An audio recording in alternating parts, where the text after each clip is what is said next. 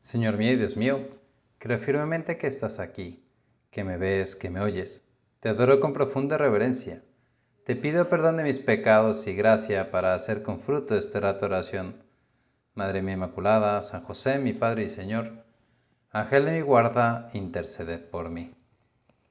Hay un pasaje del Evangelio que leeremos hoy justo en la misa, en donde nuestro Señor reúne a sus doce discípulos y nos dice San Lucas que les dio el poder y la autoridad para expulsar toda clase de demonios y para curar enfermedades.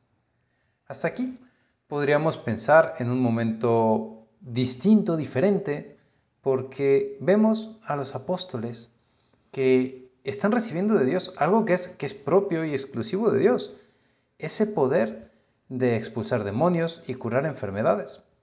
No sé, yo me, quiero pensar que los discípulos estarían sorprendidos y por no decir estarían alegres, felices. Qué padre poder ir por la vida y, pues de repente pues tomar una persona que es discapacitada y, curarla, una persona, no sé, que está con una enfermedad y, curarla, y, un familiar que fallece y poder revivirlo.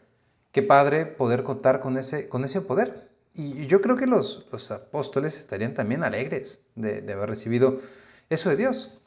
Sin embargo, el Señor les otorga ese poder para algo. No les da simplemente como, como un juego para que vayan ahí por la vida divirtiéndose haciendo milagros. Esa capacidad, ese poder de Dios tiene un sentido.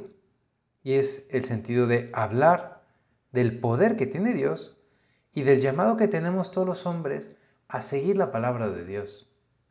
Por eso Jesús otorga a sus discípulos ese poder, pero les dice, les envía a predicar el reino de Dios y a curar a los enfermos.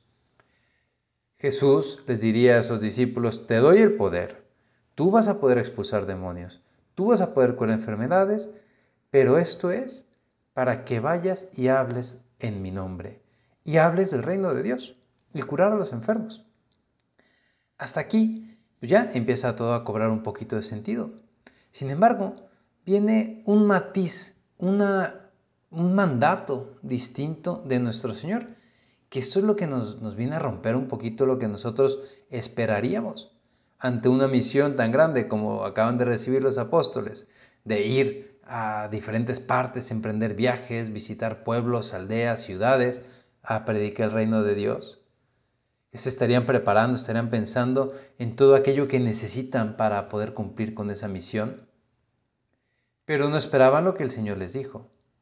No lleven nada más para el camino, ni bastón, ni morral, ni comida, ni dinero, ni dos túnicas. Me imagino la cara de los apóstoles. Así como era una cara de sorpresa, una cara de alegría, ahora sería una cara de desconcierto.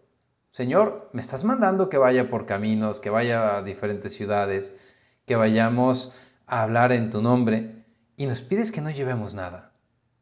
Y Jesús, con una sonrisa, los miraría y les diría, sí, no quiero que lleve nada, porque lo único que necesitan ya lo llevan y es el poder que yo te acabo de dar. Es el poder de la palabra de Dios. Tú y yo somos también destinatarios de este mandato misionero de nuestro Señor. Él nos pide que vayamos a todo el mundo a predicar el reino de Dios, empezando por los que tenemos a nuestro alrededor.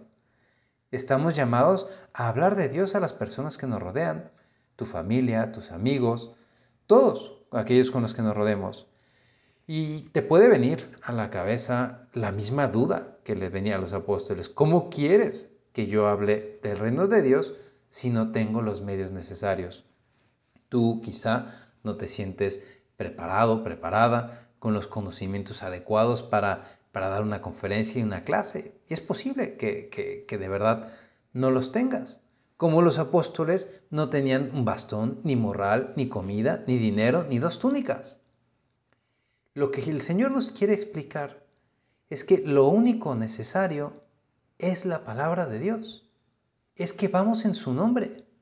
No necesitamos instrumentos, porque si nosotros llevamos los instrumentos, entonces, como los apóstoles, si ellos llevaban lo que, creían necesitar para esa expedición, ellos podrían de alguna manera pensar que, que convirtieron a miles de personas por sus propias fuerzas, que ellos con todo lo que prepararon consiguieron hacer tanto bien, cuando en realidad lo único que nos basta es la palabra de Dios. La fuerza de nuestro mensaje está eh, precisamente en el mensaje, en la palabra de Dios. Y aquí yo pensaba, se me venía un poquito a la cabeza una imagen que nos puede ayudar. Seguramente conoces a los grandes superhéroes de, que, que a todos tanto nos gustan, Batman, Superman, y sucede algo con ellos.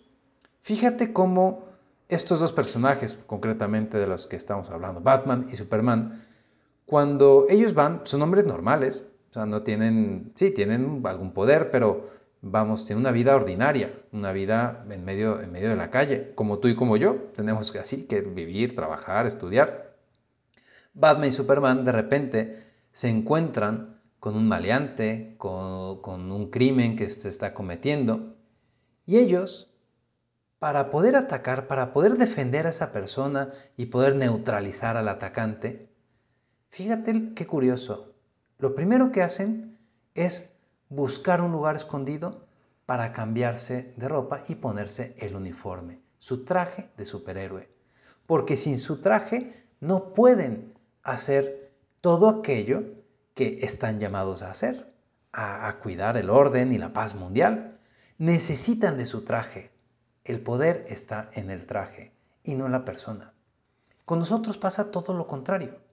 Nuestro poder, el poder evangelizador, no está en nuestras fuerzas, no está en lo que nosotros podamos llegar, llevar un traje de, misionero o una cruz o un bastón o un, super podcast o unos videos, unas meditaciones. No, ahí no está nuestro poder. Nuestro poder en realidad está en el mensaje mismo de la palabra de Dios. Por eso vemos la necesidad de conocer la palabra de Dios. El Papa Francisco nos decía hace unos meses cómo los apóstoles los llama de donde están. Son campesinos, pescadores, cobradores de impuestos. Es gente normal. Y los involucra en su misión. Y a ellos les pide que vayan a hablar del reino de los cielos los prepara con un poquito de, conversaciones que tuvo durante tanto tiempo, sus tres años de vida pública, se ve cómo él hablaba con los discípulos y los formaba. Como tú y yo estamos haciendo este rato oración, como tú y yo procuramos conocer un poquito de nuestra fe y vamos y hablamos contigo, Señor. Y queremos acordarnos, queremos cumplir con esa misión que tú nos pides. Estamos inquietos por, por hacer tu voluntad, Señor mío. El Papa nos invita a que nosotros tenemos que escuchar también la llamada de Dios, escuchar su palabra, como lo hicieron los apóstoles, para poder cumplir con esa misión de llevar el reino de los cielos, de, hablar del reino de Dios. En medio de tantas palabras diarias, necesitamos escuchar la palabra de Dios que nos habla de tantas cosas y nos habla sobre todo de la vida. Decía el Papa Francisco, Leamos algún versículo de la Biblia cada día. Comencemos por el Evangelio.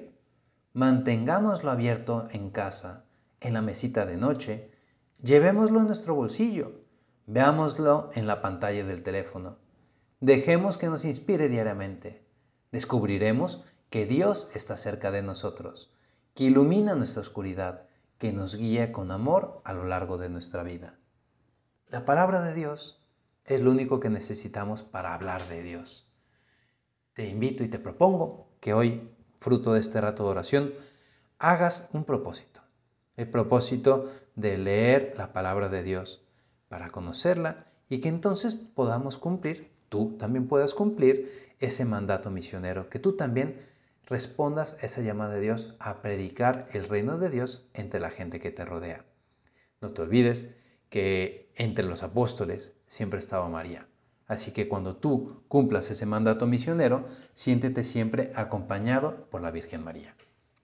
Te doy gracias, Dios mío, por los buenos propósitos, afectos e inspiraciones que me has comunicado en esta meditación. Te pido ayuda para ponerlos por obra. Madre mía Inmaculada, San José mi Padre Señor, Ángel de mi guarda, interceded por mí.